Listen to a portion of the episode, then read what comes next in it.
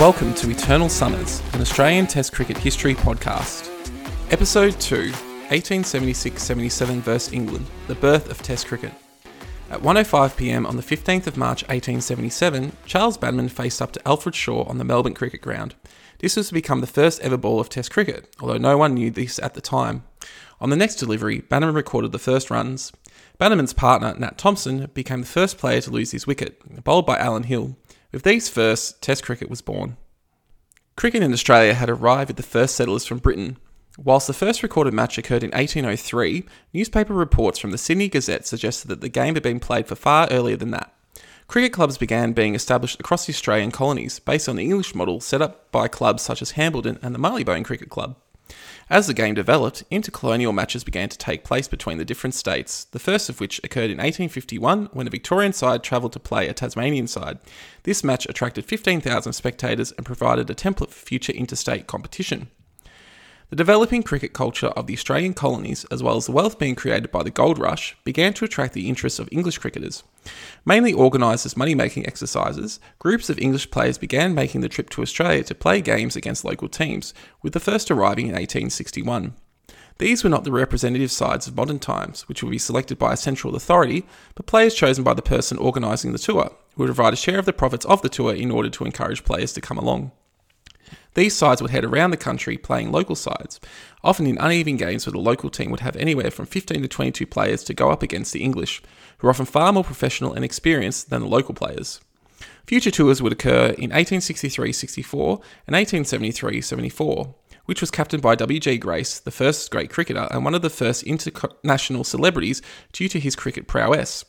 Despite WG, the 1873 side lost to both Victoria and New South Wales, demonstrating how far the game had developed in Australia and that the gap in skill was closing.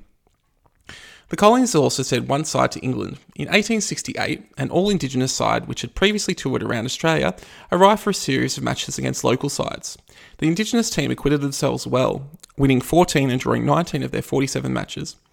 Players such as Johnny Mullagh impressed with their skill, However, upon return to Australia, most of the players were shunned and new laws made it difficult for them to play cricket. The Indigenous side has gained more recognition in recent years, with a 150th anniversary side touring England in 2018, whilst a medal for the player of the match for the Boxing Day Test in Melbourne being named after Mullagh. Another tour by an English side was organised for 1876 77 by James Lillywhite, who had been a member of the previous tour in 1873 74. A rival tour was in the process of being organised by Fred Grace, brother of WG, but didn't eventuate. Lillywhite's side was made up of 12 members who were all considered professional, in that they were paid a fee for their participation on the tour. This was opposed to amateur players, such as the Grace brothers, who generally considered of higher class and did not accept formal payment for their participation. In reality, however, amateur players such as W.G. Grace often made far more money due to the appearance fees and shares of the gate takings. Most of the games in Australia would be against sides of greater than 11 players. However, after losing to a New South Wales 15 early in the tour, the perceived lack of strength of the touring side, one local newspaper claimed it was by a long way the weakest side that have ever played in the colonies, led to a game against the New South Wales 11 being organised, a two day game which ended in a draw.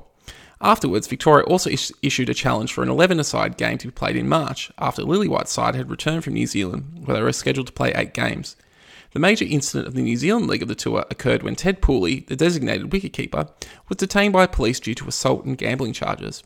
Whilst he would be acquitted of these offences, he would not be able to make the next Australian leg of the tour, meaning that the remaining 11 players would have to play all the games in Australia, including the 11 side game in Victoria, which was later determined to be against a side made up of representatives of the different colonies. Back in Australia, the tour manager John Conway helped organise the first combined match between All Australian and All England sides. Despite the All Australian name, only players from New South Wales and Victoria would be chosen for the game. Conway worked outside of the local cricket associations to select his sides to avoid them taking a share of the profits. New South Wales pace bowler Fred Spofforth originally agreed to play, but withdrew before the match. Spofforth had been disappointed that Jack Blackham, the Victorian keeper, had been chosen ahead of Spofforth's New South Wales teammate Billy Murdoch. When Spofforth withdrew, Frank Allen, the Victorian left arm bowler, was offered his spot. Allen, however, chose to attend a local fair in Warrnambool instead of playing in the match. The final 11 for the combined Australian side was made up of six Victorian players and five New South Welshmen. Five of these players had been born in the colonies. Nat Thomson and Ned Gregory were the oldest players in the side at 37 years of age, whilst Tom Garrett, the fast medium bowler, was only 19. Ned's brother Dave was chosen by the other players as the first captain ahead of Bransby Cooper. Meanwhile, the English side had only their 11 players left in their touring squad to pick from. Team was considered to be a stronger bowling side. Professionals were generally considered the better bowlers, whilst amateurs were stronger in batting. The 11 did include Alfred Shaw, who W.G. Grace considered to be the best bowler in England, and George Ulyett, the youngest player in the side at 25, who would go on to be one of the finest players in the first decade of Test cricket. Their backup keeper, Harry Jupp, had an eye inflammation was not trusted to keep wicket in the match, with John Selby taking the gloves. James Southerton was 49 and remains the oldest ever Test debutant. As a whole, the team was considered to be tired due to their extensive touring and the entire party having to play every game due to Pooley's arrest. The match was originally scheduled for the East Melbourne Cricket Ground, as the MCG had been booked by the English amateurs. However, with the cancellation of the Grace Tour, the MCG became available and the game was moved there, with its ability to support a larger crowd and thus earn more money, the reason behind the change. The Australian captain won the toss and chose to bat. At the beginning of play, 1,500 people were in attendance to watch Shaw deliver the first ball to Bannerman. After the departure of Thomson, Bannerman was joined by the Victorian Tom Horan. Bannerman had yet to reach a double figures when he was dropped by Tom Armitage at mid-off, a chance that was considered to be a simple one. This drop would end up having massive ramifications for both the match and the future of Test cricket. Charles Bannerman was born in Kent, England, on the 3rd of July 1851. His family emigrated to New South Wales, where brother and fellow Test cricketer Alec was born in 1854. As a young man, Charles joined the Warwick Cricket Club, where he was coached by former Surrey player William Caffin. Caffin would later say that Charles was the best bat I ever saw in Australia. Bannerman would go on to make his debut for New South Wales in 1871. Over the next six years, he would go on to establish himself as one of the side's premier batsmen, although he hadn't scored a century in a first class fixture to this stage. In the 11th side game against Lillywhites 11 earlier in the tour, up, he had scored two in the first innings, followed by 32 in the second. During this knock, he partnered with Dave Gregory, his future Test captain, together doing enough to help draw the game. After the drop by Armitage, Bannerman dominated the partnership with Horan, with Horan being dismissed for 12, leaving the Australians at 2 for 40. This soon became 3 for 41 as the captain Dave Gregory was run out for 1. Bannerman was then joined by Bransby Cooper, a Victorian who had played for both Kent and Middlesex before emigrating in 1869. Again, Bannerman would dominate the partnership, which ended up being the largest of the match. Cooper scored 15 out of a partnership of 77 with Bannerman, before being dismissed by Southerton. Billy Midwinter had replaced Cooper at the wicket, and was present to see Bannerman bring up his century with a single off Southerton, bringing a large round of applause from the growing crowd. Midwinter tried to launch a ball into the grandstand, was caught in the boundary by Ulyett. Ned Gregory then had the unfortunate luck of recording the first duck in Test cricket, being out to Lillywhite. Jack Blackham, the wicketkeeper, then joined with Bannerman, seeing Australia through to the scheduled finish at 166 for 6. Bannerman ended the day on 126 not out, playing what the Melbourne newspaper The Argus described as the finest player ever seen in Australia, and that W.G. Grace himself could not have batted better. He had provided only one other chance, with Shaw not being able to reach a ball hit in the air towards him. Up to 5,000 people were in the crowd by the end of the day's play. Bannerman and Blackham resumed the next day. They started cautiously, and runs were difficult to come by in the opening overs. Lillywhite had cut off most of the scoring opportunities available to the batsmen, with the majority of the runs coming through the cut shot. As the runs eventually began to flow again, Blackham was bowled by Southerton trying to hit to leg for 17, having enjoyed a 54 run stand with Bannerman. The youngster Garrett then joined Bannerman, making their way to lunch with the score on 232. At this stage, Bannerman was on 159 and looking impossible for the English to dismiss. Upon the return from the lunch break, Bannerman managed to hit Ulyett for a boundary. However, with the first ball of the fourth over following the break, Ulyett struck Bannerman on the middle finger of his right hand, splitting it to the bone. The damage was so great that Bannerman had to retire hurt, and there were fears that he would not be able to bat again in the match if required. He had scored 165 from the total of 240 whilst he was at the crease. The end of the Australian innings came quickly. Thomas Kendall and John Hodges were both dismissed by Shaw to finish off the first innings, with the Australians achieving the total of 245. Garrett was left not out on 18, the second highest score for the Australians. Bannerman's 165 had been worth 67.35% of the team's total, a record that remains as the highest proportion of a single innings in a test match. The wickets were shared with both Shaw and Southerton claiming three. Shaw having bowled an incredible 55 overs. It should be noted that at the time, overs were only four balls in Australia, which would only change to six balls and over in the 1890s. The length of overs would vary at different times and in different countries, with 5, 6, and 8 ball overs being used until the 1980s, where 6 ball overs would become the settled norm worldwide. The English opened with Jupp and Selby. Hodges had the honour of delivering the first ball bowled by an Australian in Test cricket. The first over saw the first drama of the innings, with Jupp taking a quick single to Thomson, who missed his throw to the bowler, leading to an overthrow. On the last ball of the over, Jupp turned the ball to long leg for two runs. However, unbeknownst to the umpires, he had trod on his leg stump. When the Australians noticed broken stumps and appealed, the umpires admitted they had not seen how it had occurred, leading to a not out decision being given. Jupp later admitted that he stood on his stumps. It is unknown if Jupp is of any relation to Stuart Broad. Runs flowed quickly in ones and twos before Hodges managed to cause Selby to hit the ball to point where the catch was taken by Cooper in the seventh over with the score on 23. Harry Charlwood joined Jupp and the pair batted comfortably against the Australian bowlers. Dave Gregory was more concerned with preventing boundaries, allowing the two to steal singles to the fielders set further back. When Charlwood was finally caught by Blackham off the bowling of Midwinter for 36 in the 36th over, the score had progressed to 79. Ulyett joined Jupp and was dropped by Thomson off Kendall in what was considered a simple chance. Thomson made up for this by having him trapped LBW soon after for 10, although Ulyett protested very loudly to anyone that would listen there was no way it could have been out. Greenwood then joined Jupp, who soon asked the umpire whether stumps could be taken given the lateness of the day. This was denied, and soon Greenwood was out, caught by Ned Gregory off the bowling of Midwinter for one. Stumps were taken soon after. England were on 109 for 4, with Jupp not out on 54, his eye inflammation obviously not affecting him too badly. Upon resumption on the Saturday, England would have been hoping to press on to at least match the Australian total. However, England lost steady wickets throughout the remainder of the innings, unable to put on strong partnerships to challenge the Australians' first innings score. Midwinter continued on with his previous day's efforts by t- claiming two quick wickets before Jupp was finally out for 63 LBW to Garrett. He had faced 243 balls and remained the highest score in the innings. Midwinter then bowled Tom Emmett to claim the first five wicket haul in Test cricket. At this stage, England were 8 for 145, exactly 100 runs behind the Australians' total. However, the last two wickets managed to put on 51 runs, with England finally being bowled out for 196. Allen Hill had scored the bulk of these runs, finishing on 35 not out. By this stage, there was great anticipation in the air. The crowd had swelled to 12,000, excited to see if Bannerman, who was considered fit enough to bat after his injury had ended his first innings knock, could repeat his heroics. Again, he was dropped by the English, this time without scoring. However, he could not capitalise, being the first out for four, having been bowled by Ulyett. Horan joined Thomson and took the score on to 27 before four quick wickets left the Australians at 5 for 31. Ned Gregory and Billy Midwinter steadied for a short time, but after Gregory was out at 58, another burst of wickets from Shaw and Ulyett saw Australia 9 down for 75, with only Kendall and Hodges left at the crease. At this stage, the Australians were only 124 in front. However, Kendall and Hodges managed to see through to stumps with the score at 9 for 83. The next day, a Sunday, was a rest day. When the teams returned on the Monday, most pundits considered that the English were morals to win the game due to their greater experience and professionalism. However, Kendall and Hodges managed to put on a further 21 runs before Hodges was bowled by the English captain. Kendall was left 17 not out. Shaw had taken 5 wickets, whilst Ulyett had 3. The target was set at 154, which most people at the ground expected the English to be able to chase down. England opened with Hill and Greenwood. Kendall opened the bowling and on his second ball bowled had Hill caught by Thomson for a duck. In his next over, Greenwood also fell to Kendall. Then a few overs later, Midwinter had the top scorer from the first innings, Jupp LBW. Charlwood, who had made his way to 13, was then bowled by Kendall. The score was then 4 for 22, and the chances of a great upset victory had increased, with the crowd of 2,000 getting behind the local side. George Ulyett then joined John Selby for what would be the most substantial partnership of the innings. As their partnership began to grow, the Australians became a lot sloppier in the field.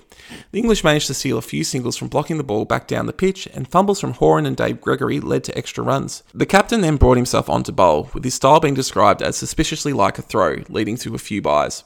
By the time lunch arrived, England had reached 50, and with Selby and Ulyett looking comfortable, the likelihood of an English victory had increased. Upon the resumption of play, the score progressed to 62 before Kendall returned to bowl Ulyett for 24 with the score on 62. Alfred Shaw nearly played on to Kendall, the next ball left his crease to be stumped by Blackham. Armitage joined Selby, who decided that more adventurous play was required to reach the winning total. They took Kendall for runs, so Hodges was brought on at the other end. Selby responded by skying one straight to Horan at long on, who took a simple catch. Kendall then had Armitage caught by Blackham. The score was now 8 for 93, and the final two wickets of Emmett and Lillywhite fell quickly to have the English all out for 108, meaning the combined side had won by 45 runs. Kendall had taken the excellent figures of 7 for 55, bowling unchanged throughout the innings. He will receive a silver cup paid for by a local newspaper in reward of being the best bowler for the home side. Kendall and Blackham also shared a prize of £15 raised amongst the crowd. Bannerman had already received a sum of £83 collected by the crowd earlier in the game, an amount which would be around $10,000 Australian today. The Victorian Cricket Association also presented each of the Australian players with a gold watch for their achievement. Up to 5,000 people had arrived at the ground by the end of the match. Allen and Spofforth, who had declined to participate in the match, both received three groans from the crowd for having missed the game. The players received a rousing reception, with many requests to come forth and be received by the crowd. The newspapers were buoyant regarding the results, saying that demonstrated the Englishmen born in Australia do not fall short of Englishmen born in Surrey or Yorkshire. The result itself also helped play a part in creating the nascent Australian identity. The result of the colonies coming together to beat an English side enabled people to look past their colonial identities towards a more united idea. Due to the success of the first game, although the English complained that they did not receive adequate compensation given the amount of people that attended across the first match, a second match was organised to commence on Saturday, the 31st of March, at the Melbourne Cricket Ground. The Australian side made three changes, with Fred Spofforth and Billy Murdoch, both future greats of Australian cricket, as well as Thomas Kelly joined the side in place of Ned Gregory, Bransby Cooper, and Tom Horan. The English 11 remained the same. Dave Gregory again won the toss and chose to bat, with Bannerman and Thomson opening for the home side. Four and a half thousand spectators were present to watch the first day of play. Bannerman and Thomson began cautiously against the bowling of Shaw and Lillywhite. When almost an hour had passed, Hill was brought on with immediate success, first claiming Thomson LBW, followed by bowling the hero of the first test, Bannerman. Garrett joined Blackham with the score at 30, moving the score under 50 before he was also bowled by Hill. Soon after, Blackham was caught off the bowling of Hill, leaving the Australians at 4 for 60. Midwinter joined Thomas Kelly and the two began to progress the score. Midwinter especially showed great power in reaching the boundaries whilst also stealing close singles. With Hill and Shaw unable to provide a breakthrough, Lillywhite switched himself and Ulyett on with almost immediate effect. Ulyett clean bowled Kelly for 19 with the score now 5 for 96. Wickets then began to fall regularly with the Australians unable to establish another substantial partnership. Midwinter was out for 31, the highest score of the innings, caught by Emmett off Lillywhite, although Midwinter was of the belief that the catch hadn't been taken cleanly. The end then came quickly for the Australians, with two runouts contributing to the innings finishing on 122. Hill was the most successful of the bowlers with his four early wickets. Kendall continued his good form from the previous game by bowling Jupp for a duck in the first over of the English innings. Spofforth began the next over and immediately demonstrated why he would become one of the first great bowlers in Test cricket. He was considered a much faster bowler than all the others involved in the game, and batsmen found him uncomfortable to play for this reason. The keeper Bannerman managed to demonstrate his class by stumping Shaw off Spofforth's pace, showing why he'd been chosen ahead of Murdoch in the first match and earning Spofforth's respect.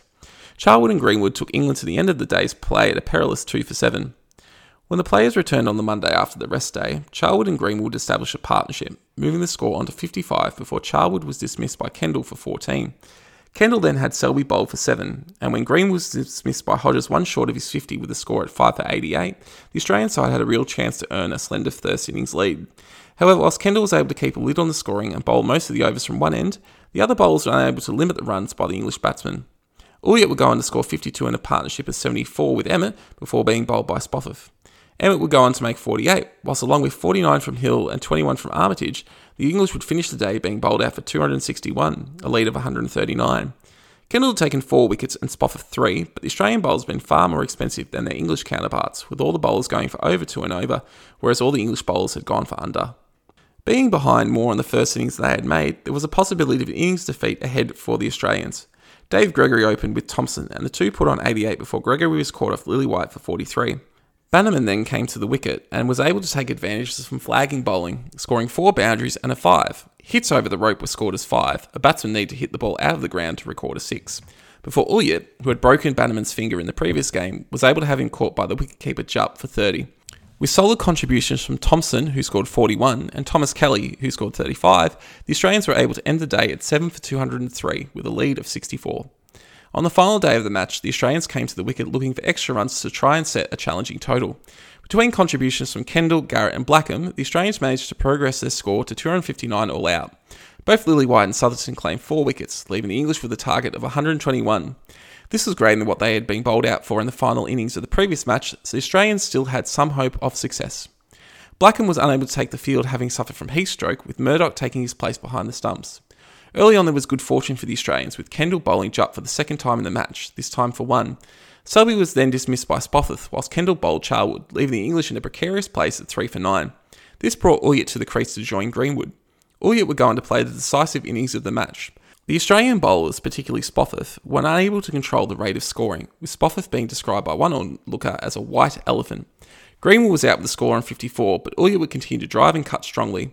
Midwinter managed to bowl Emmett for 8, which brought Hill to the crease with a score on 5 for 76. Ulyett and Hill then continued to pro- progress the score, with Ulyett being dismissed for 63 on the brink of victory. Hill would bring up the remaining runs with a boundary off Midwinter, the English winning with four wickets remaining. Despite the loss, the Australians had once again acquitted themselves well against the English opposition. One letter in the Melbourne paper, The Argus, put the loss squarely at the feet of the captain Gregory and his infatuation with Spofforth. Others claimed the game had been rigged, although those accusations came from those who had lost money gambling on the match. The two matches would later go on to be recognised as the first Test matches, as the competition between England and Australia would become more fierce. Indeed, it was the quality of play demonstrated by the Australians that would see the viability of tours by Australian players to England become realised and eventually lead to the establishment of the oldest trophy in world cricket, the Ashes. Thank you for listening. New episodes of Endless Summers will be released fortnightly. Please subscribe to be notified of new releases. You can also follow us on Twitter at pod underscore endless, and you can email us at endlesssummerpod at gmail.com.